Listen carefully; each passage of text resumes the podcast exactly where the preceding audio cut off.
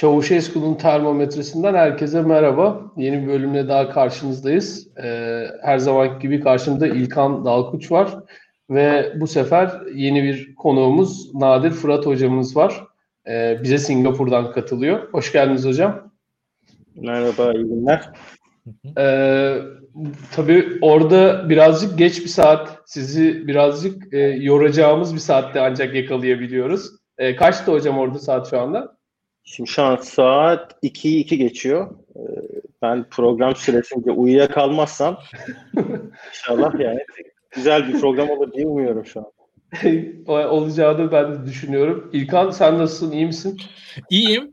Ee, Singapur'u çok merak ediyordum zaten. Nadir'le uzun zamandır biz konuşuyoruz. Bunun e, bu programın açıkçası altyapısını herhalde biz bir yıldır falan kurmaya çalışıyoruz. Ama sonunda başardık. Ee, umarım bundan sonra arayı çok açmayız. Böyle birkaç ayda bir hatta iyi de olur diye düşünüyorum. Hani şu an bu yayının konusu pek olmayacak ama benim kafamda hep şey var mesela. Nadir'le mesela bu e, Güneydoğu Asya gündemi yani ne oldu işte hani kıta sahanlıklarıdır şudur budur orada hani atıyorum böyle e, Tayland kanal yapıyor mu gibi gibi her şey olabileceği böyle kısa kısa hani belki birkaç ayda bir hani böyle söyleyeyim hani 3 ayda bir 4 ayda bir falan bir uğrasa oralarda ne oluyor diye bir anlatsa bile bizim için çok faydalı olur diye düşünüyorum yani. Çünkü hani bize o haberler gelmiyor zaten yani. Ondan onu söyleyebilirim. Evet. Maalesef. Yani, ben biraz tembel bir adamım. Yani beni biraz dürtmeniz gerekiyor öyle şeyler işte yani olabilir. 3-4 ayda bir falan diyorum yani. Çok Siz beni şey dürterseniz ben yaparım hani yapmam değil ama işte dürtmeniz lazım sizin. Öyle bir durum var. Yani. Ee, bugün Hindistan'dan da bir izleyicimiz var. Ee, Matuvandi ee, kendisine de iyi akşamlar dileyelim. Arkadaşlar yayına başlamadan önce e, yayınımızı olabildiğince çok paylaşalım, olabildiğince fazla insana ulaşalım. E, bugün Avrasyacılık e, konuşacağız. Biz tabii Türkiye'de bu meseleyi aslında bir yandan konuşuyoruz. Bizim hep gündemimizde bir şekliyle. Ee, ama e, bugün dünyada Avrasyacılığın ne olduğunu da aslında Nadir Hoca daha çok e, oraları anlatacak bize. Ama öncesinde bir Singapur'u konuşalım istiyorum. Singapur çünkü çok enteresan bir yer. Yani hem tarihi enteresan, kuruluşu enteresan, yükselişi enteresan. E, bir yandan işte liberteryen e, eko, ekonomi modellerini e, özümseyen, benimseyen insanlar için serbest piyasacılık açısından muazzam bir örnek olarak gösteriliyor. İşte Friedman'ın falan oraya gidip belgesel çekmişliği bile var. Ee, bir yandan da çok da iyi bir devlet şeyi de var. Yani e, inşaat sektörü vesaire e, gayri saf milli hasılasının %20'sini devlet ya da %30'u olması lazım. Devlet üretiyor diye biliyorum. Yani enteresan bir örnek şey olarak gündelik hayatta da e, enteresan bilgiler var. İşte ne bileyim sakız yere sakız atmak cezasının çok ağır olduğu ile ilgili daha böyle magazinsel e, bilgiler de geliyor. E, Nadir Hocam nasıl bir yer Singapur? E, siz ne yapıyorsunuz? E, nasıl yaşıyorsunuz orada? Biraz ondan bahsedin isterseniz önce. Tamam.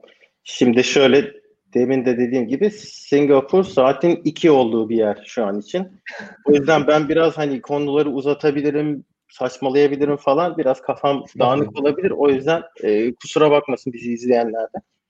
E, Singapur küçük bir yer. Yani gerçekten küçük bir ada. Galiba e, dünyanın üçüncü mü en küçük ülkesi işte Bahreyn, Maldivler.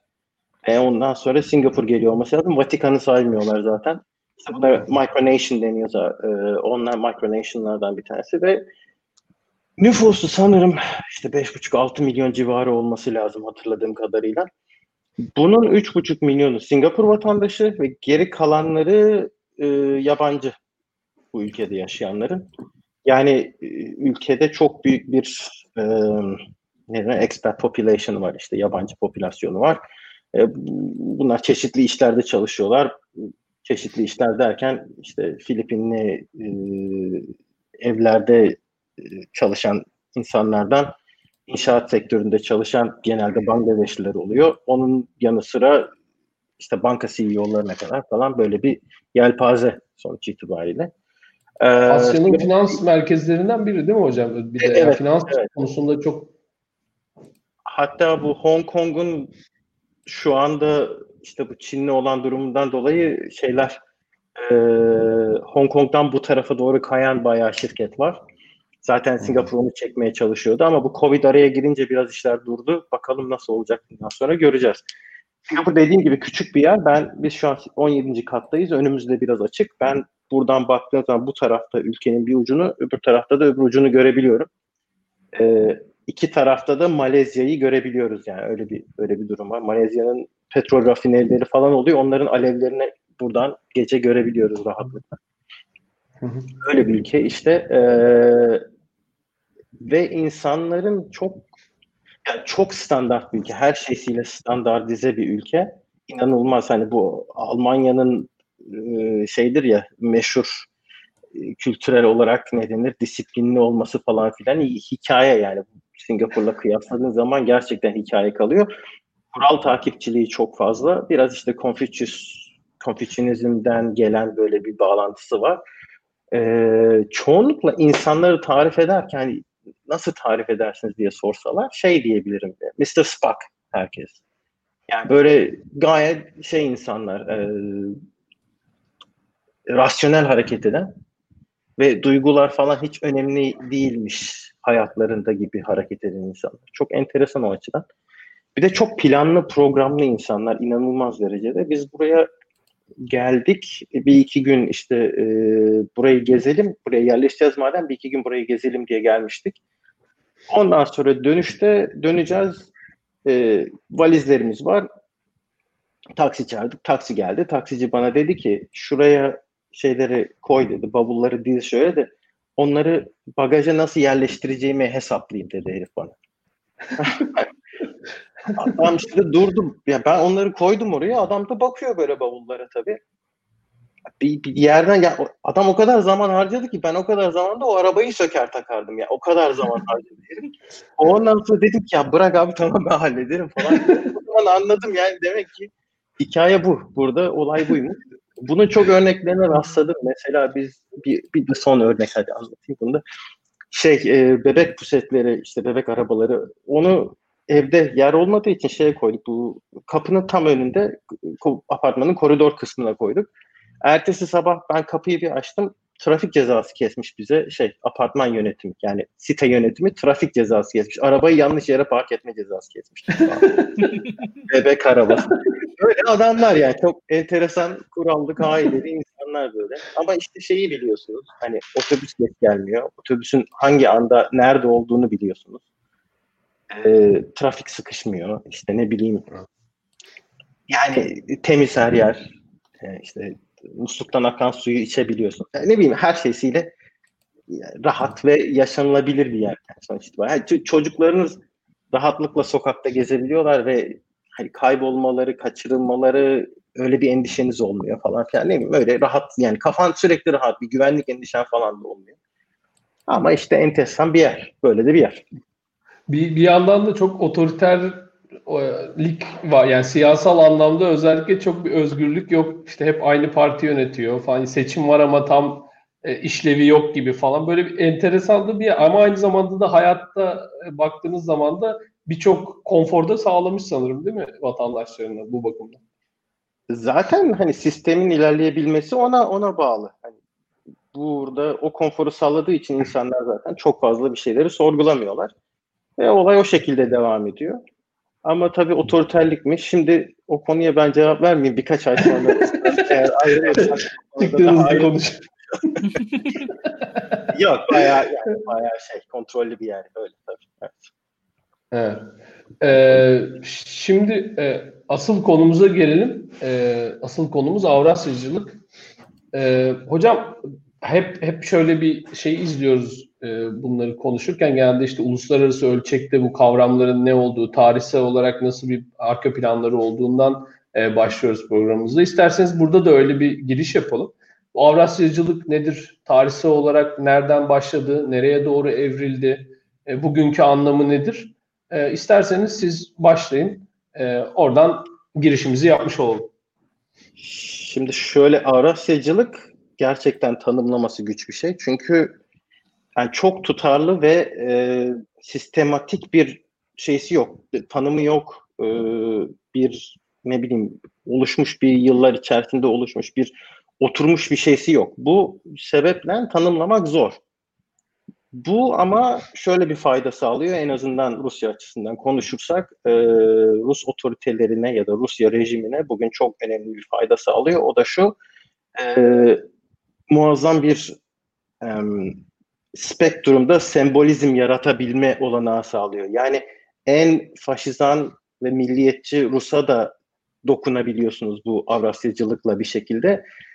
Ee, öbür uçta da mesela Sovyet vatandaşlığı gibi tarif edilebilecek hani Rusça konuşmuş veya bazı bağlantıları birbirleriyle olmuş tarihi anlamda insanlara da dokunabilecek bir spektrumda insanlara sembolizm ve birlikte mobilize olabilme imkanı sağlıyor.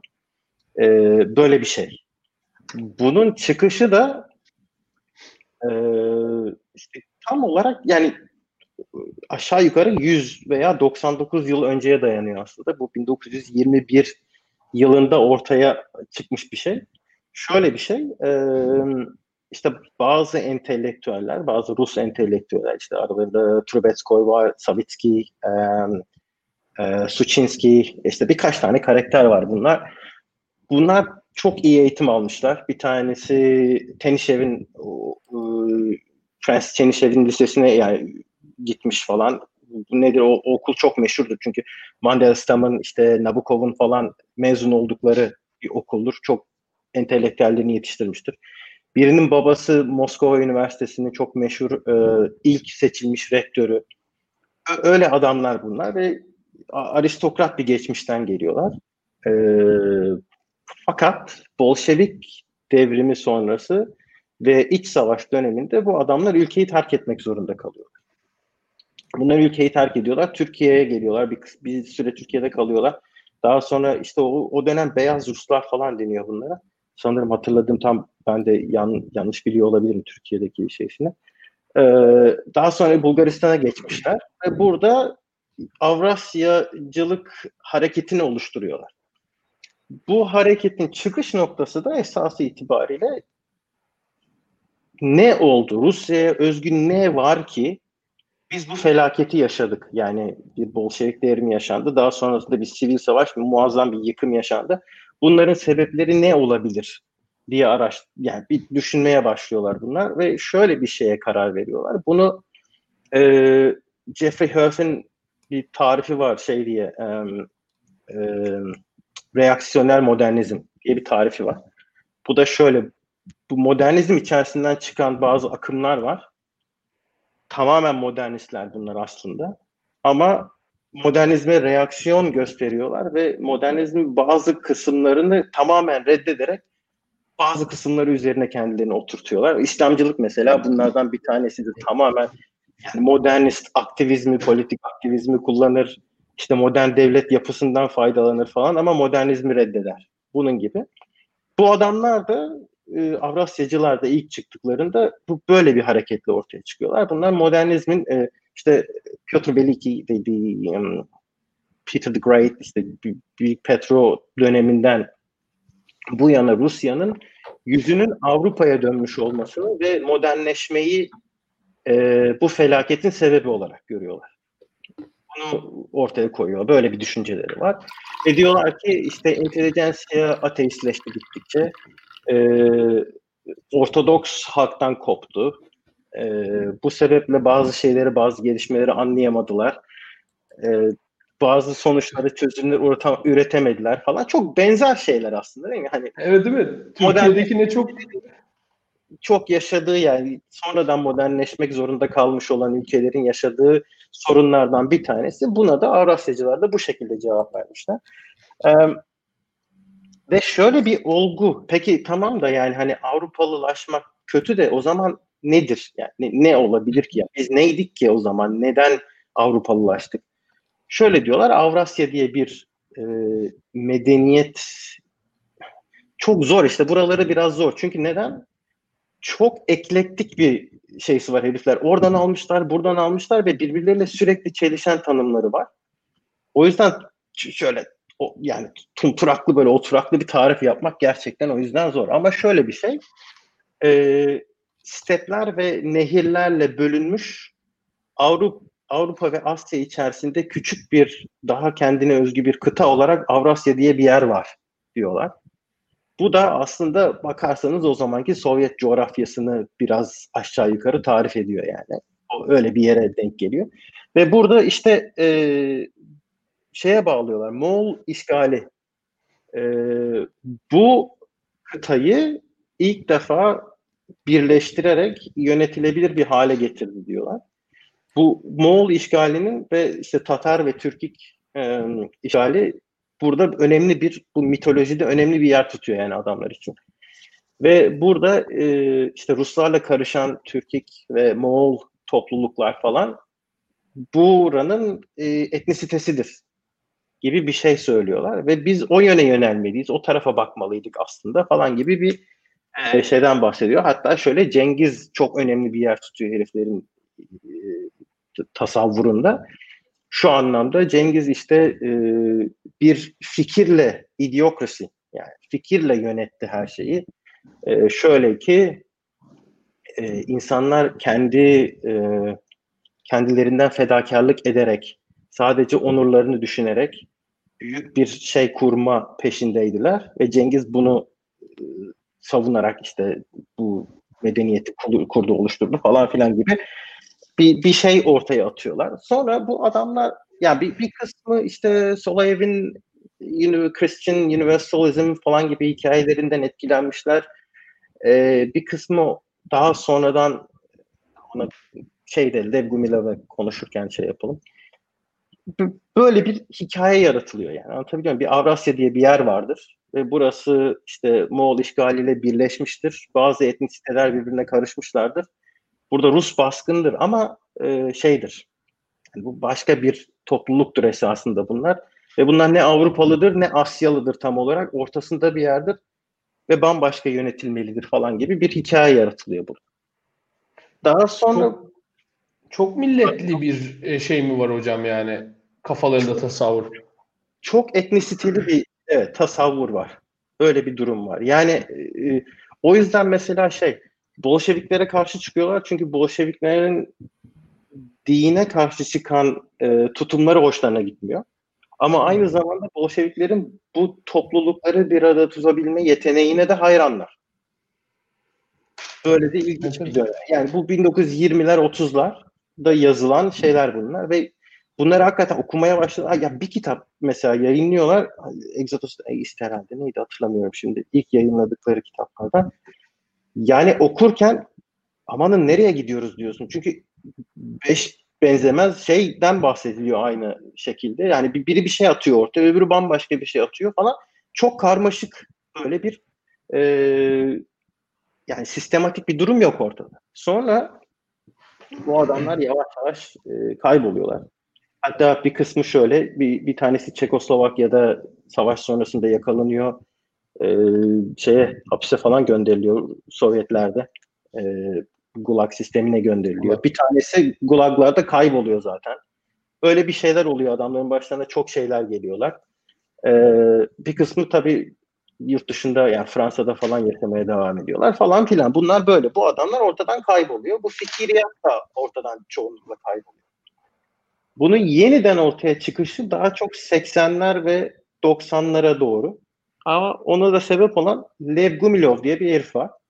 Bu adam bir tarihçi ve e, işte etnografyacı, tarihçi, bir karışık bir böyle bir karakter. Ve bu adamın bir etnos teori diye bir şey atıyor ortaya. Çok karmaşık bir sistem ama etnisitelerin e, şöyle bu Oswald Spengler'ın meşhur hani hı hı. devletler doğar, büyür, ölür falan filan hikayesi.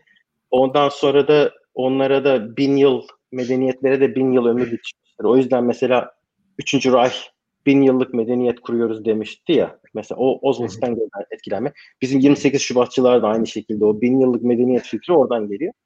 Aynı hikayeyi alıp Lev Gumilov kendisi aynen 1000-1500 yıllık ömür biçiyor etnisitelere ve bu böyle bir etnosun yaratılması falan gibi bir işte mit yaratıyor. Bunda da şöyle e, Passionarnost dediği bir şey var ve bu da işte e, bazı etnisitelerin içerisinde bireyler acı çekerek ve kendilerini feda ederek o etnisiteyi yüceltiyorlar ve büyütüyorlar. Ee, ve bu şekilde çok büyük e, işte medeniyetimsi şeyler ortaya çıkıyor falan filan gibi bir hikayesi var. Bu 80'ler ve 90'larda Sovyetlerden önce daha sonra da Sovyetler sonrası Rusya'da çok tutuyor. Bir anda birçok insana böyle bir e, ulaşa yani bir e, bağlantı kuruyor birçok insanla. E, ve işte aşırı faşist kesim mesela bunu bazı bölümleriyle alıyor. Mesela Lev Gumilov şeylerden bahsediyor. İşte Tatarların aslında e, şeyi Ortodoksiyi koruduğuna yani e, ne denir? Katolisizmin çok yaygın olduğunu o 1300'lerde çok baskın olduğunu fakat Tatar ve Moğol işgali sayesinde e, Rusların Ortodoks kimliğini koruyabildiğini başardığını falan filan söylüyor. Hiçbir delil falan yok. Bunlar tamamen uyduruk hikayeler yani. Hiç öyle bir şey yok. Ama bir şekilde tutuyor bunlar.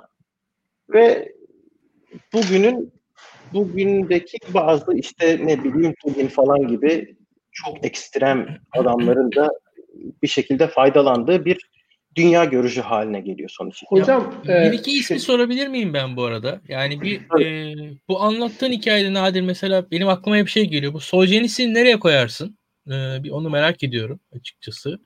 E, bir bir taraftan hani bir yere yerleşir mi? Çünkü e, gerçekten de şöyle bir şey var. Yani Rusya'dan kaçan bir Rus diasporası diye bir şey var ve Rus diasporanın e, kendine has bir e, dinamiği var. Ve o dinamik seni bir tarafa doğru itiyor. Yani orada diasporada kalırken çok da Avrasyacı olamıyorsun. Yani orada bir başka bir şey var. Belki ama oradan tekrar bir geriye dönüşü anlatan bir şey gibi geliyor bana bu.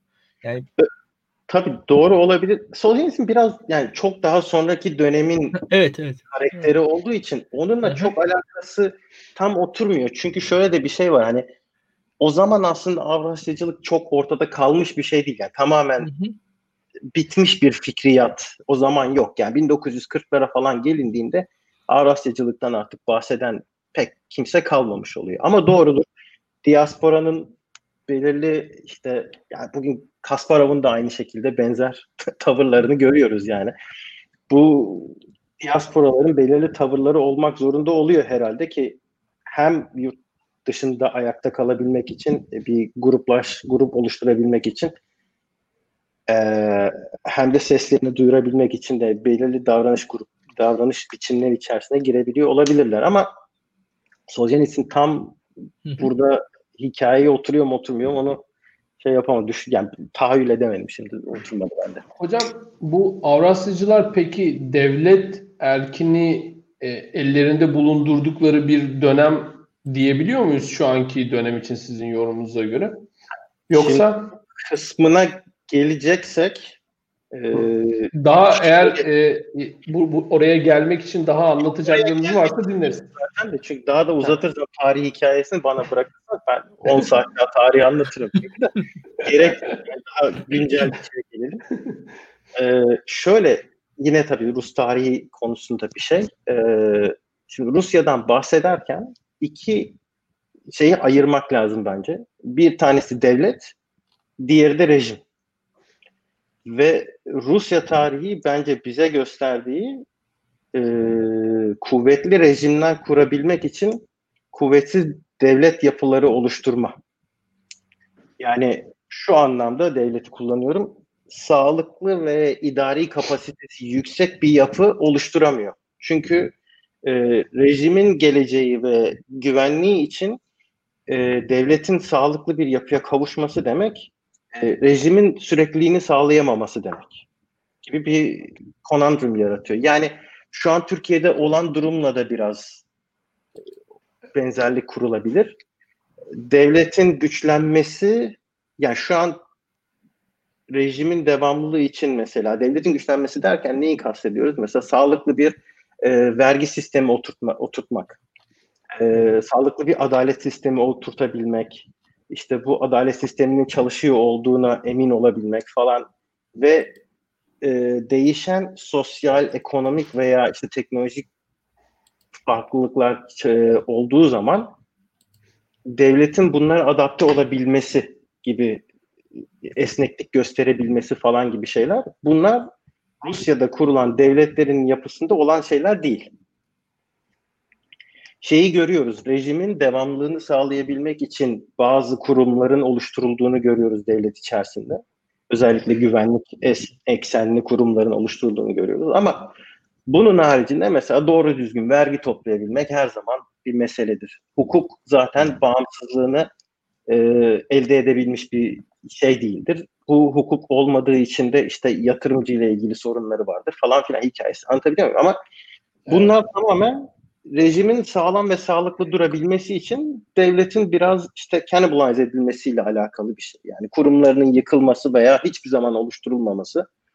Bu şekilde e, rejim dediğim de bu durumda ya bir elit kesim ya da bir birey olarak düşünelim.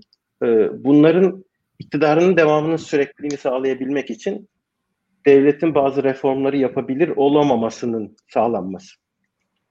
Rusya tarihi bize bunu gösteriyor. Bu reformları da işte sosyal değişiklikler olduğu zaman devlet reformları yapamadığı için, değişimini gerçekleştiremediği falan için sürekli çökmek zorunda kalıyor. Bunu işte Çarlık Rusyası'nda da gördük, Sovyetlerde de gördük. Ee, bu kaynayan yani sosyal sorunlara falan cevap veremiyor sonuç itibariyle. Çünkü tamamen rejimin devamlılığına odaklanan, odaklanmış bir şey olarak devam ediyor. Böyle bir durum var. Türkiye ile ne kadar ya ben siz böyle anlattıkça Türkiye ile çok paralel bir şey kuruyorum kafamda yani tabii hani e, farklı şeyler ama bayağı da paralellik var gibi sanki. Ben şöyle bir şey benim hep dikkatimi çekiyor. Bilmiyorum hani genel olarak gördüğüm. Böyle e, Rusya'da e, rejim anlamında yapılan her hareket bir 3 sene 4 sene sonra Türkiye'de de gerçekleşiyor. Yani çok benzer şekillerde falan gerçekleşiyor ya da ne bileyim gezi olayı gibi 2011'de Rusya'da işte seçim sonrası olaylar çıkıyor. 2013'te Türkiye'de başka sebeplerle falan. O protestoların yani 3 sene ta, ta, geriden geliyormuş gibi geliyor hep bana. Şimdi mesela bu sene şey değişti. E, işte anayasa değişti. Anayasa. 2034'e kadar başkan olarak kalabilmesi hikayesinde. E, bakalım 3 sene sonra bizde ne olur? Yani 2023. bir durum var. ee, şey, um, tabii yani bunu diyorum ama mesela başbakanın görevden alınması bizde 3 sene önce gerçekleşti. Biz o konuda avantajlıyız yani Türkiye olarak. bir avantajımız. Göreceğimizi gördük iyi bari. Önden önden yaptık yani. Ama çok benzerlikleri var evet. Çok benzerlikleri var ve yani tarihi olarak çok fazla benzerlikleri de olan. Ya bu mesela 3. Alexander'ın e, dönemi de Abdülhamit'in döneminin mesela çok benzerlikleri var. E, eğitim atağının yanı sıra çok otoriterleşmenin gerçekleştiği işte ne bileyim e, bu tip şeyler mesela Sovyetler Birliği Dini, tek parti sistemini tek parti sistemi Dini, olarak oluşturulan ilk ilk ülke. Aynı şekilde bunun milliyetçi tek partiye geçmiş olan ilk ülkede herhalde Türkiye falan. Hani biraz Sovyetler örneğine bakarak mı yaptılar yoksa başka bir sebeple mi oldu bilemiyorum yani. Ben konuda Türkiye tarihine çok hakim bir insan değilim o yüzden bir şey diyemeyeceğim. Ama çok benzerlikler görüyoruz. Yani bazı şeylerin denenmesinde bana enteresan geliyor her zaman için. Ama çok farklılıklar da tabii ki olmak zorunda ve var. Yani. Tabii ki. Birebir oturan böyle şeyler. mesela dini motiflerin kullanılışı, işte e, bu bu kendi içlerinde ayrı bir evrensellik anlayışlarının olması yani evrensellik derken işte bu çok e, etniklilikle ilgili vesaire. Bizde de işte Osmanlıcılıkla ilgili öyle bir şey vardır. İşte modernitenin karşısında olmak, moderniteden aslında biz zarar gördük deyip aynı modern e, araçları kullanmak ama modernitenin işte rasyonelliği, özüyle ilgili e, şeylerden çekinmek Orada birazcık daha işte yerel öğeleri öne çıkartmak falan. Böyle bu tip e, soyut e, şeyler, bağlar kurabiliyorum ben de ama pek... Yani kurulabiliyor ama işte hani iki farklı ülke sonuç itibariyle direkt öyle Tabii. yani. Belki hani comparative bir analiz yapılabilir. Tabii. O zaman daha ben, detaylı detaylı ben cehaletime cehaletime Yok, güvenerek ben, ben de, şey yapıyorum. Ben de Türkiye konusunda biraz öyle cahilim yani onu söyleyeyim. Ama işte şöyle bir şey var. Şu andaki durumda şu. Ee, ekonomik olarak mesela Rusya büyük oranda enerji kaynaklarına bağlı. Ve bu enerji kaynaklarından bu mesela bizde de e, şey bulunduğu zaman e, doğal Karadeniz'de bu doğal, doğalgaz bulunduğu zaman bu Dutch disease falan hikayesinden bahsedildi. Bunun otoriterleştirilmesin konuşuldu çok fazla. Ama diğer şeysinden çok fazla bahsedilmedi. Bir diğer etkisi de bu ekonominin tek tipleşmesi gibi bir etkisi oluyor. Yani diğer ürünlerin rekabetçiliğe gerek kalmıyor. Çünkü siz zaten petrolden gelir elde ediyorsunuz ya da enerji kaynaklarından gelir elde ettiğiniz için başka endüstrilerde rekabetçilik kalmıyor. Çünkü zaten gelir var yani gerek kalmadı. Niye başka bir şey üreteyim de satayım falan gibi bir kaygınız kalmıyor. Aynı şey Rusya için de geçerli. Çok fazla enerji sektörüne e, yönelik e, gelir ve endüstri. Başka bir, bir de silah endüstrisi, silah sanayi falan biraz daha gelişmiş bir yer. Onun haricinde çok fazla endüstriyel bir yani endüstriyel ötesinde yani çok ürün veya bir şeyleri satabilen bir şeyleri yaratabilen Tüketiciler falan. için bir şey üretmiyorlar yani açıkçası. Ya yok evet işte ve ekonomi yani diversify durum yok yani tek sepete konmuş her şey. Öyle bir ekonomi ve bu büyümüyor. Ve işte e, petrolün fiyatı düştüğü zaman bir anda ekonomi batı veriyor falan filan böyle etkileri var. Bunu mesela Medvedev söylemişti. Yani başkanken dedi ki bu Rusya için çok büyük bir sorun. Bunu diversify etmemiz lazım ve reformlara ihtiyacımız var. Fakat yani yapısal reformlara ihtiyacımız var dedi. Fakat işte bu yapısal reformları öyle dedi yani adam bunu söyledi. Doğru yani sonuç itibariyle yapmaları gereken oydu. ve bunu yaparlarsa eğer bu sefer rejim devamlılığını e, sağlayamıyorsun. Çünkü neden? Rejim büyük oranda işte corruption yani e, oligarkların merkeze bağlı olması üzerine. Oligark oligark da değil sadece artık oligark da artık oligark da var mı yok mu o da tam şey değil. Çünkü ya, artık her şey parastatal. Yani her şey yarı devletsel. Yani bir de Tabii, oligark evet. e, şöyle bir şey demek yani bir e, belli özelliği olan bir adam yani oligark dediğin bir adam. Aslında bu yani Yeltsin döneminde oligarklardan bahsedebiliriz. Ama e, Putin'in birinci döneminde zaten o işte şeyler NTV'nin satılması falan filan evet, evet. o, o da yani Putin'in falan satılması o o dönemde oligarklar zaten şey oldu. Hani bu merkez kaç kuvvetiyle dağılanlar tekrar geri çekildiler Putin'in çevresinde toplanmak zorunda kaldılar. Böyle bir şey oldu. Putin'in ilk şeylerinden bir tanesiydi değil mi? Yani o Yeltsin dönemi oligarklarının dağıtıp onların E, şeylerini, kaynaklarını kendi e, adamlarına dağıtmak. O da tabii o özelliği kaldıran bir şey. E, dediğim e, tabii öyle oldu. Şimdi şöyle bir şey var. Mesela Yeltsin dönemi ve Putin dönemini karşılaştırırsak Yeltsin dönemi bir patronaj yapısı var. Yani Yeltsin şöyle farklı gruplar var ve bunlar güçlüler.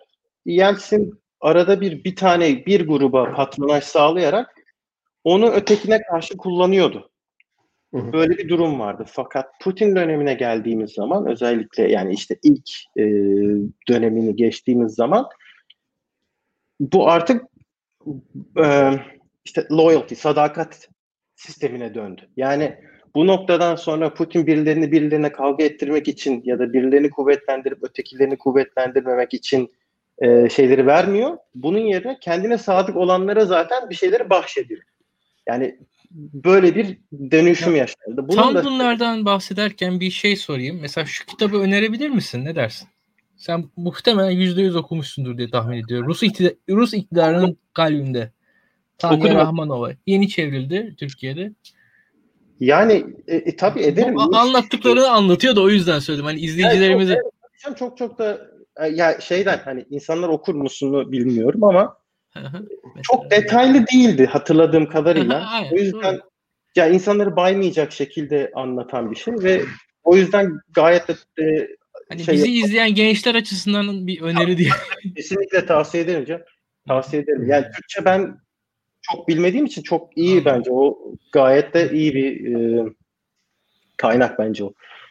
Şöyle işte dediğim gibi bu ekonomik reformları gerçekleştirmeleri lazım ve yapamıyorlar. Yani olmuyor. Çünkü işte bu yol, yolsuzluk esasında yani sistemi bir arada tutan şey ve bunun giderilmesi lazım ki e, yani çok mesela şey yatırım çok düşük Rusya'da ve yabancı yatırımcı çok riskli fakat getirisi çok düşük diye Rusya'ya yatırım yapmıyor. E, yerli yatırımcı da yani yolsuzluk o kadar yüksek ki yarın ben bu yatırımı yaptığımda iki gün sonra elimden bu yaptığım yatırımı alabilirler. Benim gidebileceğim bir mahkeme olmaz falan gibi bir şekilde yatırım yapmıyor. Yüzde yirmi ne öyle bir şey şeyin GDP'nin şeysi yani yatırım e, olayı. Onun da bir kısmı da şeymiş devlete tabii devletin yatırımları falan filan. Yani çok düşük yatırım. Çok Bu yüzden Devlet şey değişmiyor. Yani. yani bir stagnation var sonuç itibariyle. Bu değişmiyor. Hatta Putin 2012-2013'te işte iktidara gelirken dedi ki artık reformlar dönemi bitti. Bundan sonra reform falan yapılmayacak. Yani Medvedev'in e, söyleminin tam tersini söyledi. Bundan sonra reform falan yapılmayacak. Bundan sonra günlük yönetimsel yani yönetişsel mi deniyor administrator yönetişsel işlerle ilgilenecek artık devlet. Bundan sonra öyle büyük reformlar falan filan yok dedi. Fakat tabii bu mümkün değil. Bunun mümkün olmadığı ve bunun idare edilebilir bir şey olmadığı ortaya çıkınca çünkü ekonomik olarak bir başarı yok ortada. Sosyal sorunlar olduğu gibi duruyor. Bir şey yapamıyorsunuz. Ne yapılacak? Ne yapılacak? İşte o zaman e, o dönem 2012-2013 Putin'in kültür dönüşü denen dönem. Yani ne oldu? O dönemde artık administrative meselelerden bahsetmek yerine e, kültürel sembolizme kaydığı ve kültürel sembolizm üzerinden konuşmaya başladığı dönem. Ve işte o dönem Avrasyacılık e, sembolizasyonunu kul- kullanmaya başladığı bir döneme giriyoruz. Kendi konuşmalarında işte e, Pasyanar Nostum falan kelime olarak kullanıyor. Yani birebir bunlara atıf yaparak konuşuyor. Yani şöyle bir şey var peki. Putin buna inanıyor mu?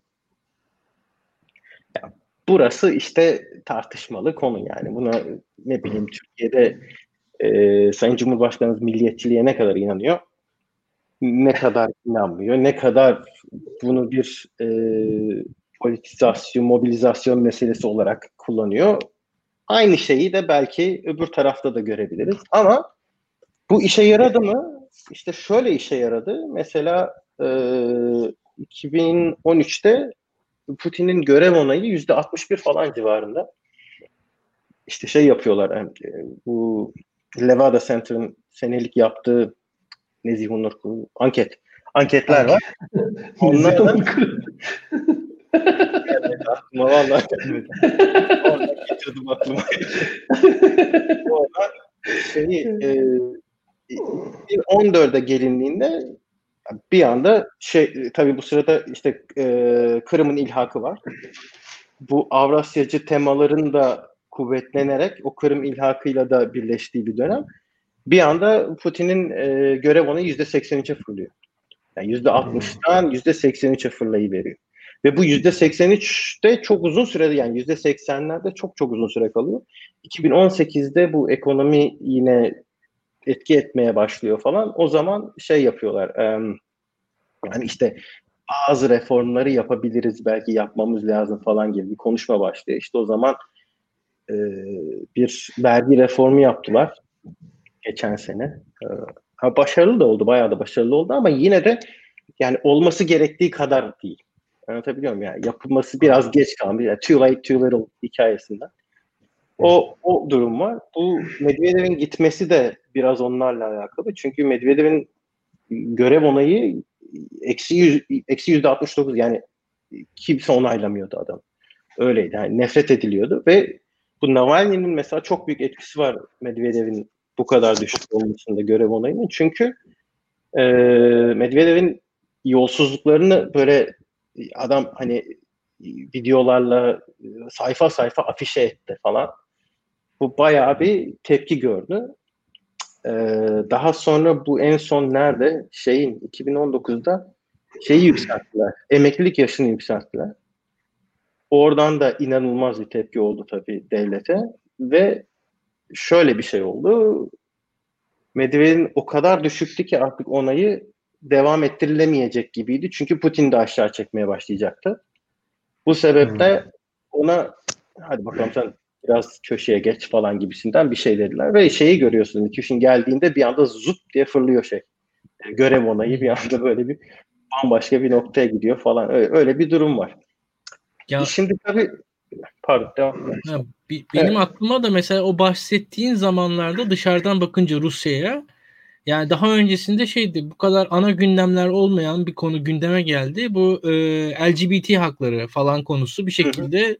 Yani, hemen hemen aynı zamanlar yani o zamanlar bir anda yani Ortodoks Kilisesi, Rusya ve Putin hatta bunu pedofiliye falan bağlamıştı o zamanlar hatırlıyorum Hı. konuşmalarını. Bayağı Tabii. üst perdeden e, davranmıştı, pozisyon almıştı hatta. Yani muhtemelen Putin'in bu kadar net pozisyon aldığı yani Batı'nın e, değerlerine net pozisyon aldığı hani mesela birçok zaman şey hani Batı'nın değerlerini Batı'nın değerleri içerisinden eleştiren yani mesela Batı barış diyor ama e, aslında barışçı değil. Batı özgürlük diyor ama aslında o tarz bir jargon varken e, ilk defa bu LGBT meselesinde hani o değerlerin tamamen dışından bir e, neredeyse duruş e, ben görmüştüm. Yani o, o o benim açımdan etkili yani o bir e, no, hani ilgimi çekmişti yani çünkü hani her zaman Batı'yı eleştiriyordu. Yani mesela e, ya ben hatırlıyorum bir Putin'in konuşmasını işte Ruslarda nükleer bomba olsaydı biz atmazdık falan demişti. Yani bir Rus evet. Sovyetler Birliği'ne Japonya işte biz o nükleer bombayı kullanmamayının yolunu seçmeye çalışırdık. Amerika kullanma kullanarak çözdü gibi bir konuşmasını hatırlıyorum. Yani bu bir şey hani inherent e, iyilik e, atfetme kendi şeyine yani e, var yani Putin'de öyle bir şey vardı ama hani değerler açısından bir ortak değerleri bir kabul en azından demokrasi vesaire hani o, o şey varken o eşcinsellik vesaire konularında o dediğin tarihlerden itibaren sanki ilk defa yani biraz o değerleri de ayrıştırma. Ben o zaman sezmiştim. Aklıma o geldi yani şimdi sen konuşurken. Yo, çok çok planlı bir dönüşüm oldu. Yani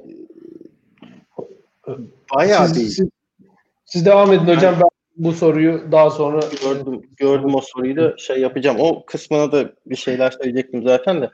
Şimdi şöyle e, o dönüşüm çok yani bilinçli bayağı bilinçli olan bir dönüşüm ve bu işte şey e, LGBT'ye karşı durma efendim bu bu bir işte Rus kültürünün bir parçasıdır. Bizde olmaz gibi bir yani bu, bu Batı değerlerine karşı durmak kadar e, kendi içerisinde yarattığı bir mithi de e, şey yapmakla alakalı. Anlatabiliyor muyum? Böyle bir kültürel e, kod üretmekle falan da alakalı bir şeydi. Ortodoksiye işte verilen destek e, geleneksel aile değerleri falan filan gibi hikayelere bunlara yönelme e, işte savaşçı ruha ve şeyden bu yani ne bir konuşma yaptı 2017 miydi? 2017 yine Pasianarnos, Pasianarnos'tan bahsediyor ve şey diyor işte bu Rus kültürünün her Rus içerisinde bir nükleer e, santral var gibidir. O kadar enerjisi yüksektir. Bu kültürü ve medeniyeti e, devam ettirmek için falan gibisinden. Yani böyle bayağı ekstrem şeylerle kültürel bir e, mizansen çizerek o insanları onunla idare etme falan hikayesi. Mesela şey e, yine anketlerle ilgili olarak işe yarıyor musun da işte Putin'in sesi çok yükseldi yani bu kültürel dönüşümle ve buna e, şey de var mesela e, yazdım onu bir yere de. 2014'te mesela şey diyorlar Rusya ordusunun e, Rusya'yı bir dış saldırıya karşı güven yani şey savunabileceğine inanıyor musunuz diyorlar. Kesinlikle evet diyenler %14 seviyesinde.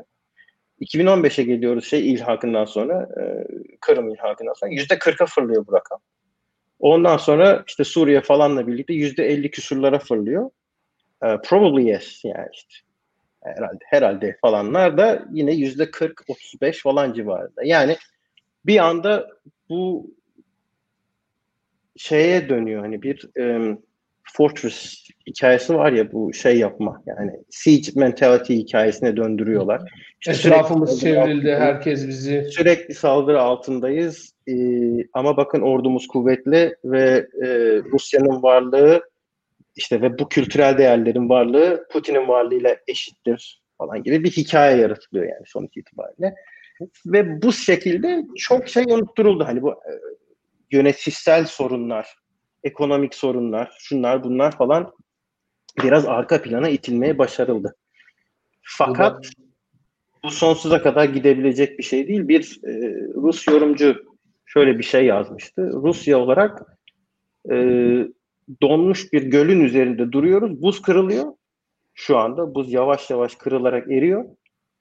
Fakat kıpır, kıpırdarsak tamamen kırılacak diye korkumuzdan kıpırdayamıyoruz da. Yani adamın tanımlaması buydu yani böyle kaldık. Yapacak bir şeyimiz yok. Sonun gelmesini bekliyoruz gibi bir şey diyordu. Ee, şimdi bunu gel, geciktirmek için işte bu mesela Avrasyacılığın domestik kullanımı bu. Bir de Avrasyacılığın e, dışarıda kullanımı hikayesi var. Bu da işte biraz Çin'e falan da bağlayarak hikayeyi e, şey yapıyor. Sizin başka bir sorunuz varsa onu Hocam ona e, bu bir emperyal e, hırslar için bir altyapı oluşturuyor anlamında mı söylüyorsunuz? Yoksa Rusya dışında merkezlerde de bu tip bir şey var gibi mi? Hayır yok ben emperyal emperyal olarak düşünmüyorum. Şöyle e, yine ben biraz rejimin geleceğiyle ilgili olarak kaygılarla alakalandırılarak düşünüyorum. Şöyle ki bu ekonominin böyle gitmeyeceğinin farkındalar. Ve şöyle bir durumun da farkındalar. Gittikçe büyüyen bir Çin var. Öteki tarafta Avrupa Birliği ve Avrupa var. Ve bu ikisinin periferinde kalmış bir ülke olarak duruyorlar. Bu Avrasyacılık fikri de şöyle bir ekonomik e, bakışa izin veriyor. Ya biz perifer olacağımıza neden merkez olmayalım? Bu ikisi arasındaki dengeyi bulan biz olalım gibi bir e, şeye yaklaşmaya yani böyle bir algı var en azından. O yüzden mesela şeyi bu e, Avrasya Ekonomik Birliği kuruldu 2015'te malum. Kırgızistan, Kazakistan, e, işte Ermenistan, şey, e, Belarus ve Rusya'nın girdiği. Nedir? Bunlar şey yapmaya çalışıyor. İşte Avrupa Birliği gibi böyle toplu pazarlık ile toplu pazarlık ile e, asimetrik bazı şeyler elde etmek, kazançlar elde etmek falan gibi bir e, tabii amaçla kuruluyor bunlar. Fakat tabii Çin'le baş edebilecek kadar bir kapasite yok. Avrupa Birliği ile kap- baş edebilecek kapasite yok. Bu yüzden Çin'e karşı yine elini güçlendirmek için çünkü çok asimetrik olarak çok kötü durumdalar Çin'e karşı. E, ticaretinin yüzde 25'ini galiba yani Çin'le yap Çin'den export aldıkları yüzde 25, sattıkları yüzde 8 mi yani yüzde 0.8 mi ne öyle yani çok dengesiz bir ticari hacim var felaket durumda o yüzden. Şimdi Kuzey Denizi'ndeki buzullar çözüldüğü için e, oradaki gemi hatlarının mesela gelecekte kullanılabilecek olması gibi bir durum var. Bu şekilde Çin'in ticaretinin oradan gideceğini, bu şekilde ticaretini biraz kontrol ederek e, hani Çin karşısında söz sahibi olabilmeyi planladıkları bir şey var. İşte bu dediğim ekonomik e, Avrasya Ekonomik Birliği e, bunu Çin'e karşı bir denge oluşturmak maksadıyla kurulmuş bir şey. Efendime söyleyeyim işte Japonya ile biraz biraz arayı ısıtmaya çalışıyorlar. Bu Kuril adalarındaki çözümsüzlüğü falan artık diyorlar ki şey yani bir savaş anlaşması çünkü anlaşma yok Rusya ile e, şeyin arasında Japonya'nın arasında bir yani ne denir barış anlaşması yok. Savaştan beri hala savaşta savaşta değiller. Bir şey var ama bir anlaşma var ama şey değil kesinleşmiş bir e, olay yok ortada. O yüzden işte ona ona doğru yönelmeye falan gayret ediyorlar. Bu Çin'e karşı o tarafta denge oluşturma şeyleri. Ee, öbür tarafta Avrupa'da da Avrupa'nın toplu pazarlık gücünü ortadan kaldırabilmek için ya da aza indirebilmek için e, bireyleri tek tek hedef alıp önce bireylerin, birey ülkelerin içerisindeki karışıklıkları veya onların sistemlerini e, çökerterek hani daha büyük olan grubu Avrupa Birliği falan ya da NATO gruplarını e, olabildiğince hani ya, zayıflatmak ve ortak pazarlık gücünü azaltmak falan gibi bir stratejik yaklaşımları var. E, bu noktada da işte bazı ülkelerde Avrasyacılık gibi şeyleri destekleyecek partilere veya kuruluşlara veya organizasyonlara mesela destek oluyorlar. Ee, onun haricinde yolsuzluklar üzerinden pek çok ülkede e, inanılmaz nüfus elde edebilmiş durumdalar. Ee, e, şeyi çok iyi kullanıyorlar. Enformasyon hikayesini çok iyi kullanıyorlar. Ee, yani çok direkt birebir olarak saldırıdalar yani açık ve net. Yani Macaristan'da, Bulgaristan'da stratejik sektörlerde çok fazla e, öndeler şey enerji sektöründe falan bunları da yatırımları çok yüksek. E, daha sonra işte e, otokrat olmak niyeti olan, hedefi olan liderlere yaklaşmayı seviyorlar. Bunları öne çıkaracak ya da kuvvetlendirecek. Yani kendi sistemlerini, kendi rejimlerini bir, bir şekilde dışarıya satarak o ülkelerde de o rejimleri kurarak bir yolsuzluklar zinciri falan üzerinden e, genel olarak Avrupa sistemini ve NATO sistemini yumuşatmak, gevşetmek falan gibi bir hedefleri de var. Bir otoriteryenizm promosyonunu var değil mi? Tabii tabii. Evet, var. İşte onu, onu yapıyorlar zaten. Ee, İlkan, e, burada birazcık Türkiye Avrasyacılığına bence girelim. Onu da e, senden birazcık dinleyelim. Bu ya, şimdi bu uluslararası şeyini bulduk da Türkiye'deki Avrasyacılık ne abi? Ben e, onu birazcık açmanı istiyorum. Ya e, Türkiye'deki Avrasyacılığı konusunu açıkçası açmadan önce birkaç şey söylemek istiyorum. Gerçekten de yani Rusya dinlemek heyecan verici. Yani Rusya'yı dinlemek heyecan verici. Hatta yani e, keşke vakit olsa yani böyle büyük petrolar e, hani korkunç Ivanlar falan anlatılsa yani o zaman daha da heyecan verici olacağını tahmin ediyorum. Gerçekten de e, ya bir yandan hani Nadir'in anlattığı zaman e, bir defa ifade tam bulamamıştı. Gerçekten de hani biz hani ulus devlet e, şeyiyle bakıyoruz da yani Rusya hakikaten bir ulus devletten de fazlası yani. Orası hani biz e, geçen hafta Çağdaş Hoca vardı yani Çin ulus devlet yani medeniyet falan diyebilirsiniz. Hani Çin dediğiniz şey yani belki daha büyük bir şey. Yani Rusya tamam belki Çin kadar diyemesem de hani o, onun bir altı falan en azından o bir hani uluslar ulusu gibi bir ulus yani hani e, ben öyle hissediyorum. Bir defa ya o yüzden de e, yani Rusya derken hakikaten de sadece Rusya değil. Zaten Rusya'nın içerisinde de zaten milletler var. Artı Rusya'da hani o geniş çevresiyle beraber değerlendirilmeli. Hani bir ucu belki hani Orta Asya'ya, bir ucu Moğolistan'a, Avrupa'da zaten tüm Ortodoks dünyasına falan e, rahatlıkla ulaşabiliyor. Orada e, bir defa bunu söyleyeyim. Yani Rusya bana e, hep heyecan verecek e, bu noktada ki e, sıkıntılar gözüküyor. Yani bir ekonomik e, sıkıntı belli e, ve e, Rusların e, şöyle söyleyeyim hani batıya bakışlarının değişmesinin etkisini de ben arkada görüyorum. Yani bir defa e, küçük de olsaydım o zamanlarda yani hatırlıyordum yani dünyanın mantalitesinin değiştiğini hissediyorsunuz yani gerçekten de e, 89'un 90'ın dünyası değil. Yani o Fukuyama'nın anlattığı hikayelerin altından çok sular aktığını görüyorsunuz. Yani bu, bu anlatılanlar zaten onu da gösteriyor bence. Yani bir yandan da hani o liberal ütopyanın e, yıkılmasını da anlatıyoruz. Yani burada hani hiç bahsetmedik ama yani bir yandan da bu kadar Avrasyacılıktan bahsediyorsak bu var. E, ben kendim Türkiye konusuna gelmeden bir şey sormak istiyorum. Bu biraz bize nadir e, şu Türkiye'de çok ünlü bir insan var. Yani Dugin. E, ve hani ya asimetrik bir ünü var yani bence.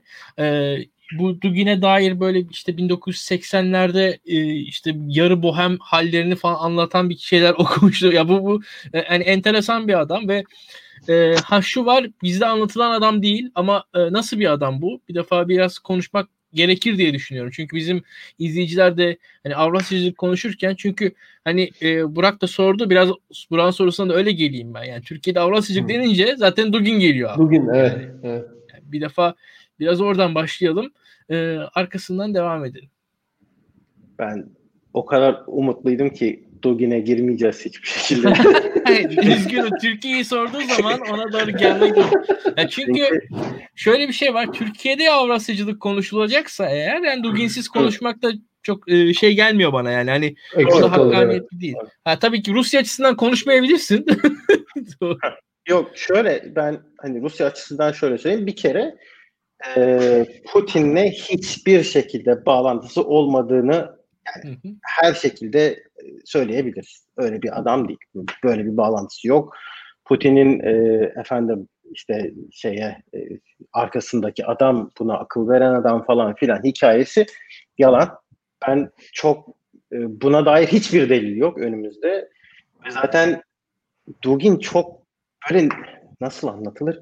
normal bir insan değil. Yani çok aklı selim bir adam gibi davranmıyor ve bunu özellikle mi yapıyor yoksa e, hakikaten aklı selim değil mi? Onu tam olarak bilmek mümkün değil. Çok böyle postmodern bir adam zaten. Yani bugün bir şey söylerken yarın tam tersini en sağlam şekilde savunarak ortaya çıkan falan bir adam. Ve ya inanılmaz ve bunu kendisi de şey diyor yani bunu bunun yaptığını itiraf ederek de konuş. Ya şöyle bir şey var. Şunu biliyoruz. E, Sloviki denilen bu işte güç bakanlıkları, güç e, ilgili yani stratejik ya, ve güçle ilgili olan Sloviki şey işte hani askeriye vesaire o, o ekip yani. Askeriye dedim mi şimdi ordu değil sadece ha, çünkü değil. E, Roskavardiya da var askeriye aslında çünkü yani Rus Guard ne denir onlar işte efendim FSB'nin de askeri Hı-hı. kuvveti var. Bu hani Rusya'da çok askeri kuvvet var ya. Yani işte eli o, silah tutan Rusya. Heh, silah tutan ya da stratejik ve güvenlik e, konularında e, devletin kademelerinde yani takip şey şunu ekleyeyim bu arada hani e, dinleyenler açısından. Mesela Nadir Sloviki diyor. Yani Sloviki dendiği zaman Rus siyasetinde onlar bir grup yani onlar bir ekol bir şekilde bir yandan da o yani bir e, cenah diyelim daha doğrusu belki daha güzel olacak. E, evet. ve etkililer her zaman etkililer. Her zaman bir ağırlıkları var. İşte hani Yeltsin zamanında da etkili bunlar. İşte ondan sonra orada da mesela yani Yeltsin zamanında bir güç pazarlığı oluyor. Orada bir pazarlıkta bunlar bir noktada duruyorlar. O nokta dikkate alınıyor. Yani her zaman öyle bir şeydiler. Yani bizde hani bilmiyorum yani Türkiye'de vesayet falan tartışması yani her şeyi de Türkiye üzerine açıklamak da güzel değil ama yani mesela bu her zaman Rusya e, güvenlik e, establishment'ının yani bir şekilde güçlü olduğu bir yer diyelim. Neyse devam edelim.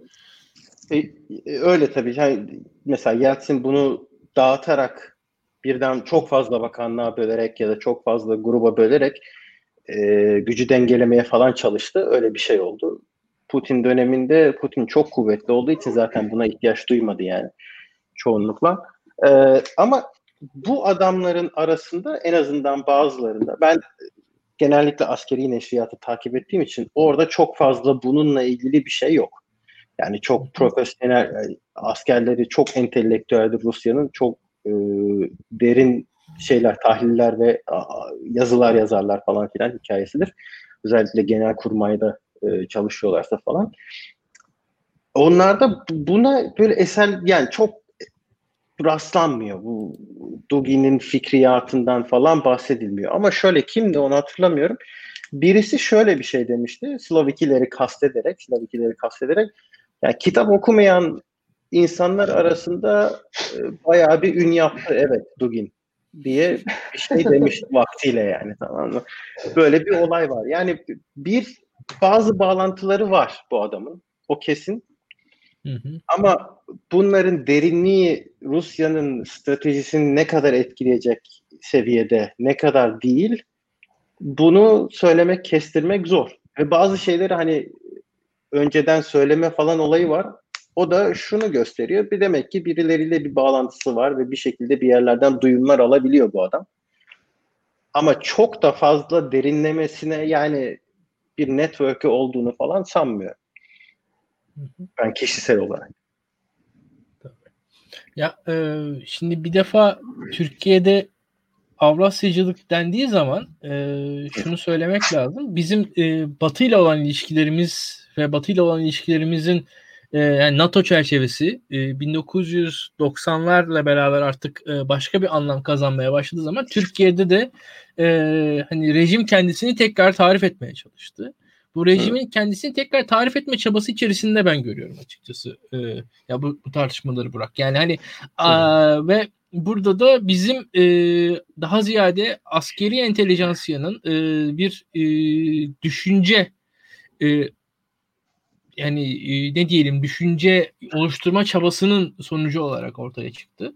E, ha bu e, şöyle bir şey var. Bunun altı ne kadar do, dolu vesaire bilmiyorum ama ya şöyle söyleyeyim. Mesela Türkiye orta boy bir ülke ve benim için Avrasyacılık da daha ziyade yani çok basitçe söyleyeyim. Mesela hani bir ideolojik çerçeveden ziyade dikkat et Avrasyacılık konuşulduğunda jeopolitik, jeostratejik, işte askeri, evet. e, doğal kaynaklar vesaire bu jargonun kullanıldı. Yani Avrasyacılık dediğimiz şey Türkiye açısından ben bir hani bir ekonomik politika pek görmüyorum. Yani burada bir veyahut da hani bir atıyorum sağlık politikası, iletişim ve hani bu bu hani hayat e, şeylerini ayrıntılar falan yok burada veyahut da hani şöyle söyleyelim mesela Kemalizm dediğiniz zaman bir laiklik politikası ister istemez içerisinde mevcut. Siz bunu bundan çıkartamazsınız. Ama Avrasyacılık dediğiniz zaman bu tam belirgin değildir. Orada daha bir belirsizlik vardır. O size daha bir alan sağlar.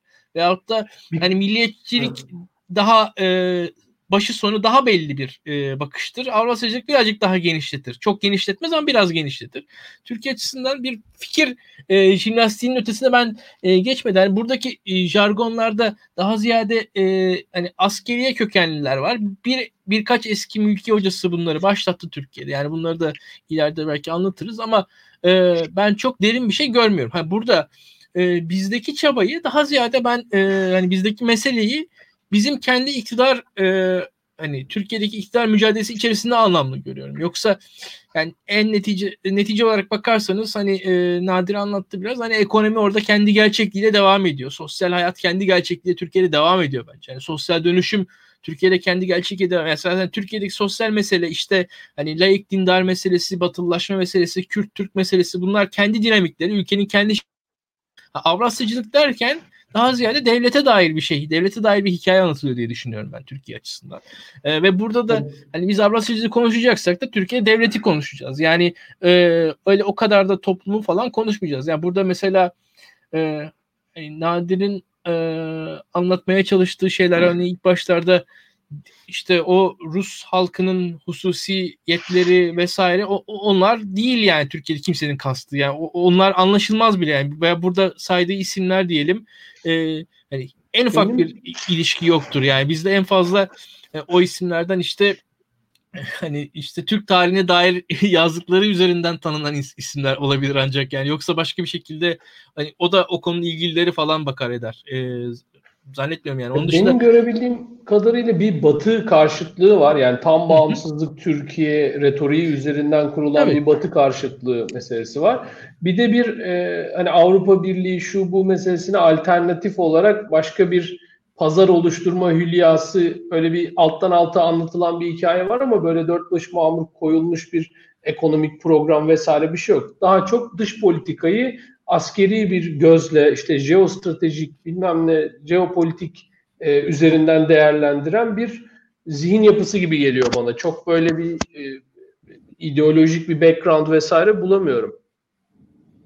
Ya evet, şöyle yani... bir şey var. Hatta bir e, şey mesela bu e, belli e, görevler yapmış insanların toolkitindeki bir kullanılacakları araç Avrasyacılık. Yani o insanları tanımlayan da ben hatta çok görmüyorum. Hani herkes diyor şu kişi Avrasyacı falan. Yok şu an öyle Avrasya öyle bir şeyler yapıyor yani. Hani başka bir jargonda. Yani mesela atıyorum aynı insanın ben e, mesela e, yani Suriye meselesinde Amerika ile bir noktada anlaşmasının imkansız olduğunu düşünmüyorum. Yani Amerika Türkiye ilişkilerinin veyahut da NATO çerçevesinin tamamen reddedildiğini çok yani veyahut inançla karşı çıkıldığını zannetmiyorum yani. O Atlantikçilik denilen şeyin aslında ama şu var belli bir çıkar bağlamında hani gündelik siyaset içerisinde ve iktidar mücadelesi bağlamında orada ayrışmalar, yanaşmalar olabilir diye düşünüyorum ki yani dikkat edelim zaten hani e, ben biraz kendimce Türkiye'de şeye bakıyorum mesela yani emekli askerlere bakıyorum. Hani hepsi bir tarafa doğru gitti deniyor da aslında daha karmaşık o. Yani ona dikkatli baktığınız zaman hani bir tarafa doğru gidiyorlar. İlk an bir gittin ama e, bir tarafa doğru gidiyorlar dedin bir sonra koptu. Ha, ha, şöyle söyleyeyim ben e, bir tarafa doğru gidiyorlar ama o tek yönlü bir gidiş değil aslında. Hani herkes o gidişi görüyor ama o gidişten ibaret değil çünkü orada da memnun kalmıyorlar. Oradan hani bir anda e, geri dönebiliyorlar. O, o noktadan farklı bir pozisyon al, alabiliyorlar. Hani, hani tırnak içinde Vatan Partili deniyor ya bayağı bir kısmı da ayrılıyor ondan sonra. Yani orada aslında gündelik bir olay o. Anlık bir hani bir bir anlık fotoğrafı görüyoruz biz ama hani film başka bir şey anlatıyor diye düşünüyorum ben. Ve Türkiye'de her zaman için şeydir yani Türkiye'de o iktidar mücadelesinin aygıtlarından birisi. Çok derin arkasında ideolojik bir çerçeve görmüyor. Yani hatta şöyle söyleyeyim bizdeki e, tabii ki Türkiye'de bir e, batıya karşı bir e, Hani bir mesafe her zaman var. Türkiye'de mesela bu Türk solunun da batı karşıtlığı var. Türkiye'deki İslami hareketin de bir batı karşıtlığı var. Kemalistlerin kendi bir batı karşıtlığı var. Yani Türkiye'de her ideolojinin zaten kendi batı karşıtlığı var. Bu batı karşıtlığını açıkçası bir, bir anlamda ifade etme aracı olabiliyor. Yani çok derinliğini ben Türkiye'de göremiyorum. Hani onu söyleyeyim. Yani burada yani Türkiye, Rusya, İran buluşacak, şu olacak, bu olacak. İşte o e, kimdi? Teoman Koman mıydı? E, bunu ilk açıklayan e, paşamız. İşte evet, bu evet. çerçevelerin hani şöyle bir şey var. Bir pazarlık evet doğru ama biraz da şey gibi belki hani bir noktadan sonra e, Türkiye'nin hani biraz şey derler e, hani gene jeostratejik açıdan anlatabilirim. E, bu büyük jeostratejik pazarlıkta ya yani elini güçlü tutmak e, iddiası o, o niyetten ötesini çok görmüyorum. Hani arkasında ideolojik bir şey çok görmüyorum. Hani bir ve bunun arkasında yani ekonomik bir şey de görmüyorum. Bir de oradaki pazarlıkta Türkiye'nin elini güçlendiren şey aslında NATO içinde olması, Batı ittifakı içinde olması iken e, şu anda o ittifakla bağlar koptukça daha Rusya'nın e, uydu ülkesi olmaya doğru giden bir ya, şeye de giriliyor. Yani o... onu enteresan aslında. Şimdi o, konuda Nadir'e sormak lazım. Yani onun uzmanlık alanlarından biri de bu. Yani sonuçta Türkiye'nin bakarsanız e, Suriye, e, Libya, e, e, çatıştığı yerlerde hakikaten asker kim diye baktığınız zaman karşısındaki asker de Rus askeri genelde. Türk askerinin karşısındaki asker. Yani hani Türk askeri bir yerde varsa onun karşısında da o oluyor.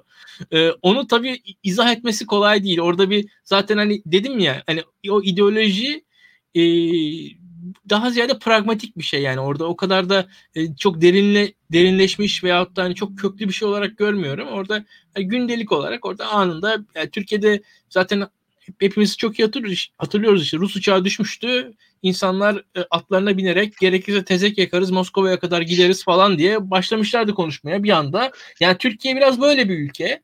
Türkiye'de yarın da bambaşka bir gündem olabilir. Yani ben Türkiye'de o yüzden hani biraz hani yılların bana öğrettiği bir şey var yani gündemden daha az heyecanlanmaya başlıyorum. Hani yıllar geçtikçe ister istemez yani. O o, o, o da beni biraz e, rezerve hale tutuyor diyelim hani gündemler karşısında. E, Nadir hocam sen e, siz ne dersiniz bu e, bu bu durumu Türkiye ile e, Rusya arasındaki dış politika e, artık ortaklığı mı desem e, arkadaşlığı mı desem? Şimdi şöyle ben biraz daha zaman geçsin, daha çok bir e, askeri özellikle şeylerde, yayınlarda bu İdlib meselesiyle ilgili özellikle bu en son yaşanan çatışmalarla falan ilgili biraz daha açığa bir şeyler çıksın diye bekliyorum Rusya tarafından. Ondan sonra onunla ilgili bir yazı yazacağım ama e, şöyle e, birkaç şey var. Rusya asimetrik olarak Türkiye'ye e, bir nüfus e, sağlamak peşinde. Yani bu, bu açık ve net. Ha şöyle bir şey de var. E, işte Türkiye ile Rusya e, şey olur mu, stratejik ortak olur mu falan filan diye bir şeye ben en basit cevabını şöyle vereyim. Yine Levada Center'ın yaptığı her seneki anketlerden e, 1600 kişiye her sene soruyorlar. E, Rusya'nın e, stratejik olarak ortak olabileceği ya da en yakın müttefiki kimdir diye işte en işte Belarus var, Ardından e, neresi geliyordu şimdi hatırlamıyorum. İşte e, Ermenistan, Azerbaycan falan diye gidiyor. E, 1600 kişiden bu sene 7 kişi e, Türkiye demiş. E, bu en düşük olduğu sene bu uçak meselesinin yaşandığı uçak düşürüldüğü sene o zaman 1 deniyor. Onun haricinde yani 3, 4 ve 7 arasında gidip gelen bir durum var. Hani Türkiye'yi çok fazla Rusya'da en azından Rusya vatandaşlarının salladığı gibi bir durum yok. Böyle stratejik bir ortaklık falan filan gibi bir düşünceleri yok tabii hiçbir şekilde. Şu var, e, benim gördüğüm kadarıyla Rusya e, Türkiye'yi çok yakından tanıyor. Çok yakından ilgiyle takip ediyor. Ve e, Türkiye'nin zaaflarını bilerek o zaaflara doğru nasıl hamle yapacağını çok çok iyi biliyor. Ve özellikle İdlib zamanında çok dikkatimi çeken şey şu oldu. Bu bir kere e, askeri olarak bazı şeylerin Rusya'da değişmiş olduğunu da bir göstergesi bence. E, stratejik ve taktik seviye arasında çok çok iyi bir bağlantı var ve e, sahada taktik hamleler yapıldığı zaman Rusya taktik hamleler yaptığı zaman bunu bir şekilde stratejiyle koordine etmeyi başarabiliyor. Yani hem diplomasiyi kullanıyor, hem ekonomik baskıları kullanıyor, hem enformasyonu kullanabiliyor. Aynı zamanda e, mesela işte erlerin vurulma 33 şehit olduğu saldırının yapılması ondan birkaç gün önce gelip buraya işte Rusya'dan askerler ya da askeri bir heyet sanırım gelip şey demişti bu işte karayolunun kuzeyine çekilin falan filan gibi öneride bulunmuştu. Ve Türkiye reddetti bunu. Ondan sonra yavaş yavaş biz şeyin arttığını gördük. Bu baskının gittikçe arttığını gördük yavaş yavaş. En son işte bu 33 erin vurulması falan filan e, olayları yaşandı. E, çok büyük baskı oldu bir anda Türkiye üzerinde. Ve Rusya'nın genel olarak yaptığı şey bu. Yani bu escalation ladder denen şey e, gittikçe arttırarak fakat arttırma basamaklarının bir üstünde yani el arttırma basamağının her zaman bir üstünde olarak öbürünü baskılamaya çalışın. Ve Türkiye'ye karşı bunu çok iyi yaptığını görüyorum ve bunu her alanda yapıyor. Bunu da şeye biraz borçlu. Türkiye ile NATO'nun arasını açabilmiş olmasına, Türkiye'de bazı e, stratejik yatırımlara yani işte bu nükleer santral falan gibi bunlara girebilmiş olmasına, Türkiye'nin bazı pazarlarının Rusya'ya bağlı olmasına, yani bu tip Türkiye'deki asimetrik e, gücünü çok iyi kullanabiliyor. Bunun haricinde bilmiyorum belki Avrasyacılık meselesinin de e, arkasında Rusya'dan destek alan bazı gruplarda olabilirler. Çünkü bunu başka ülkelerde yaptığını gördük. Buna tabii benim herhangi bir delilim falan da yok. Ve söylüyorum spekülasyon. Yani yarın beni dövmesinler. Bu böyle bir durum da olabilir e, ben bunu böyle görüyorum ve çok asimetrik görüyorum. O yüzden Türkiye ile Rusya'nın stratejik bir ortak kurabileceği gibi bir durum zaten göremiyorum. Yani daha çok e, Türkiye'nin küçük partner olabileceği ve Rusya'nın çok çok baskın olup e, istediği şeyleri yani kolaylıkla alabileceği. Çünkü zafiyetlerine çok iyi e, baskı kurabiliyor Rusya ve bunu çok birden fazla alanda bir anda yapabiliyor. Çok o konuda başarılı bir koordinasyonu var. Evet, İlkan buna eklemek istediğin bir şey var mı? Ya e, sen de e, ilgiyle Nadir, takip ediyorsun çünkü. Çok e, ya ben de ilgiyle takip etmeye çalışıyorum. Tabii daha amatörce ama e, şöyle söyleyeyim. E, Nadir'in anlattığı şeyleri sahada görüyoruz bir defa. Artı Rusya'nın mesela ya ben e, nispeten hani kendimce geçmişe dönüp bakıyorum. Yani Sovyetler Birliği'nin Afganistan müdahalesindeki harcadığı gücü efora bakıyorum ve şu an Suriye'de harcadığı gücü efora bakıyorum. Elde ettiklerine bakıyorum. Yani hakikaten birileri bir şeyler öğrenmiş. Yani o geçmişten bir e, ders alınmış ve bir şekilde e, en azından Ruslarda mesela böyle bir şey var. Yani orada ne kadar büyük bir gücü kaynağı yığıp ne kadar az şey elde etmişken bugün çok daha küçük bir güç kaynak e, e, ortaya koyarak çok daha fazla şey elde etmeyi başarmış Rusya diye düşünüyorum.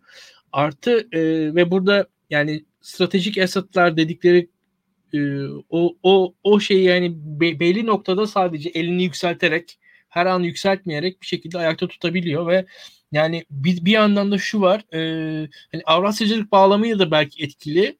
E, Rusya'nın aslında biz konuşuyoruz ama e, o Nadir'in anlattığı e, entelijansiyanın bakışını e, bence çok gösterebilecek bir şey. Ben Rusya'ya baktığım zaman şey görüyorum yani eskiden Türkiye'nin bir ara oynamak istediği ya herkesle konuşabiliyor Rusya bir defa. Yani şu anda bakarsak hani Azerbaycan'da bir mesele var. Karabağ konuşul konuşuluyor şu anda. Belki konuşuruz bilmiyorum. Hani iki tarafa da konuşan ülke Rusya şu anda.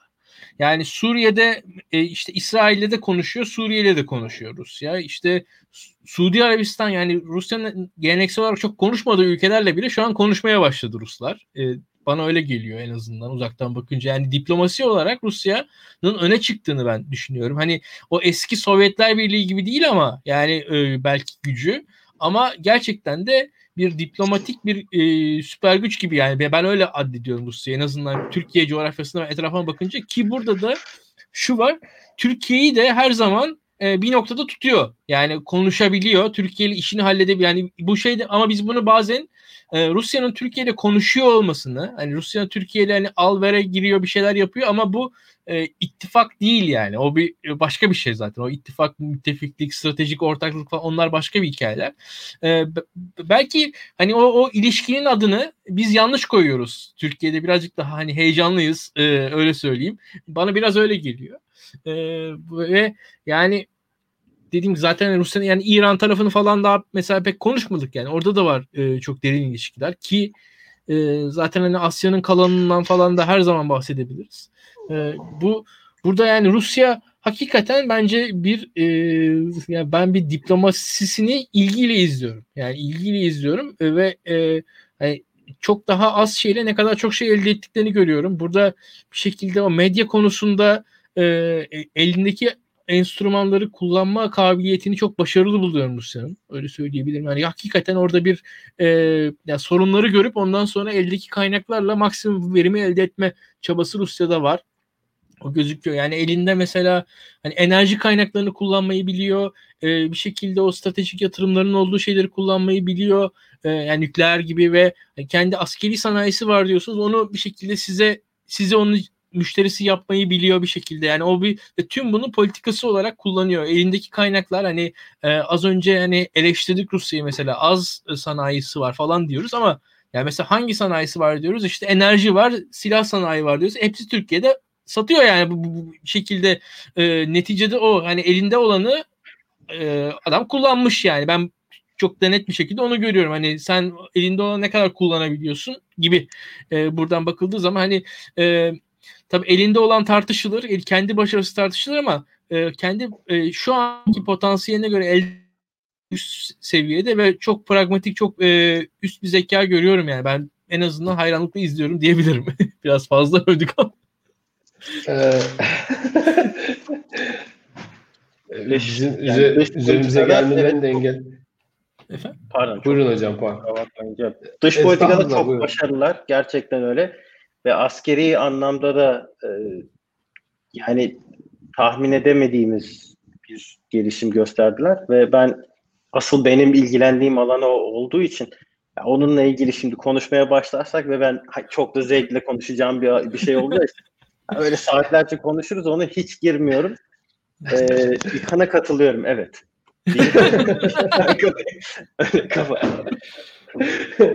Ee, ya şimdi hocam Singapur'da saat üç buçuk. Uçağa geliyor en azından. Ee, biz biz böyle konuşmaya... Biz birbirimize e, bakarak uyuyacağız. e, e, o yüzden e, programı artık e, kapatalım diyorum. Bayağı da bir şey konuştuk. E, daha sonra ama yani sizi tekrar e, programımıza almak istiyoruz. Çok keyifli bir sohbet oldu. E, umarım e, sizi birazcık e, dürterek tırnak içinde söylediğiniz gibi e, tekrar programımıza alırız. E, eğer eklemek istediğiniz bir şey varsa e, son söz olarak e, buyurun isterseniz ama yoksa artık e, üç buçuğa gelirken sizi de e, rahat bırakalım diyorum. E, varsa buyurun hocam. Ya ben Eklemek. çok teşekkür ederim beni davet ettiğiniz için. Ee, Çağlar Hoca çok konuştum ben şikayet geldi falan gibi bir şey dedi geçen hafta ona şikayet Ben dedim ki hiç merak etmeyin bir hafta sonra ben varım orada. ben onu geçtiğime inanıyorum en azından. Mutluyum ve gururluyum. Ee, çok teşekkür ediyorum tekrar. Ee, Biz teşekkür yani ederiz. Tekrar bir program daha yapmak fırsat olur. Tabii. İnşallah. Ee, iyi, iyi, iyi geceler diliyorum size. İyi sabahlar mı artık? ne diyeyim. Sağ olun hocam. Singapur'a iyi, gece, Singapur'a iyi sabahlar, Türkiye'ye iyi geceler dileyerek yayını bitirelim. evet. Ee, herkes kendisine iyi baksın. Ee, bugün Avrasyacılık konuştuk. Ee, önümüz şey birileri bu arada tabii Türkiye'de e, şey durmuyor, gündem durmuyor. Arkadan e, sürekli bir e, birileri bize yazıyor. Eminim İlkan'ın da Twitter DM'i patlıyordur. E, buradan yazanlar da oldu. E, Ümit Özdağ bazı açıklamalar yapmış. E, İlkan onunla ilgili değerlendirme yapsın diyorlar. E, onu ama çarşamba günü e, yapar evet. büyük ihtimalle. Büyük ihtimalle Bilgehan Hoca da bu hafta burada olmadığı için orada e, analizleriyle şenlendirecektir ortamı diye düşünüyorum. E, şimdilik çarşambaya kadar e, analizleri beklemenizi tavsiye ederek e, kapatıyorum. İlkan ekleyeceğim bir şey yoksa herkese iyi akşamlar dileyip kapatacağım. Tamam. İyi akşamlar. Ee, herkes kendine iyi baksın. Görüşmek üzere. Nadir Hocam tekrar teşekkürler. Siz de kendinize iyi bakın. Görüşürüz.